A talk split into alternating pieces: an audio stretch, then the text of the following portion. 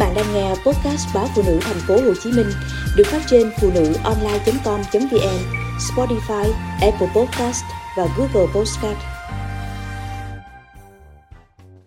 Bỏ điều trị vì sập bẫy thuốc đông y dỏm.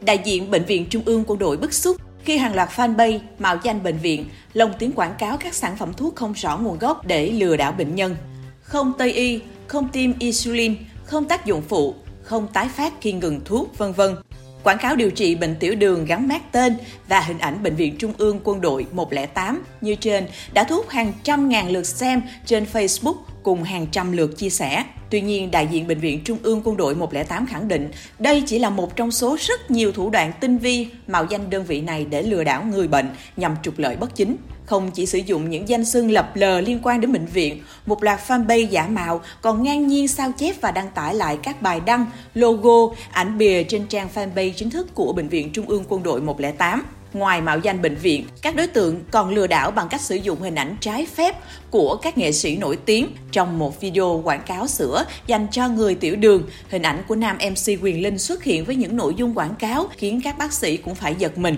Cụ thể như là những ai bị tiểu đường tuyếp một, tuyếp hai, mới mắc hay mắc lâu năm, đang tìm kiếm dòng sản phẩm giúp cải thiện triệu chứng tiểu đường, ngừa biến chứng tiểu đường, vân vân, thì sản phẩm này sẽ hỗ trợ hạ và kiểm soát đường huyết rất tốt. Chia sẻ với báo chí, em xê Quyền Linh khẳng định anh hoàn toàn không ký hợp đồng quảng cáo cho bất kỳ loại thuốc xương khớp, ung thư, gan, thận, trĩ, hạ đường huyết, hôi nách, yếu sinh lý, nhỏ mắt hay loại thuốc tiểu đường nguy hiểm. Nam em xê rất bức xúc vì tình trạng này đã xuất hiện nhiều năm nay. Anh đã nhờ tới bộ phận công nghệ thông tin và luật sư hỗ trợ gỡ các hình ảnh, nhưng cứ xóa được bài này thì bài khác lại xuất hiện. Từ năm hai không hai mốt, Cục Văn hóa Cơ sở, Bộ Văn hóa Thể thao và Du lịch đã có văn bản đề nghị các cơ quan, đơn vị liên quan kiểm soát chặt chẽ nội dung quảng cáo thực phẩm chức năng, thực phẩm bảo vệ sức khỏe và các sản phẩm tương tự trên các phương tiện, đảm bảo nội dung phải trung thực, chính xác, rõ ràng. Dù vậy, trên các nền tảng mạng xã hội, những quảng cáo kiểu thuốc nam gia truyền do các thần y chữa trị vẫn đang tiếp tục được phát đi ra rã mỗi ngày. Trong khi các đối tượng lừa đảo bất chấp thủ đoạn thu tiền, thì các bệnh nhân lại lãnh đủ hậu quả. Bác sĩ Đinh Thế Tiến, khoa nội tổng hợp, Bệnh viện Đa khoa Đức Giang cho biết, đơn vị này tiếp nhận nhiều bệnh nhân nhập viện trong tình trạng nặng do bỏ thuốc điều trị để lên Hòa Bình, Yên Bái lấy thuốc theo tin đồn hay sử dụng các loại viên nang được quảng cáo tràn lan trên mạng xã hội. Mới đây, tiến sĩ bác sĩ Nguyễn Trung Nguyên, giám đốc Trung tâm chống độc Bệnh viện Bạch Mai cũng đã cảnh báo về việc thuốc cấm tái xuất đội lốt y học cổ truyền.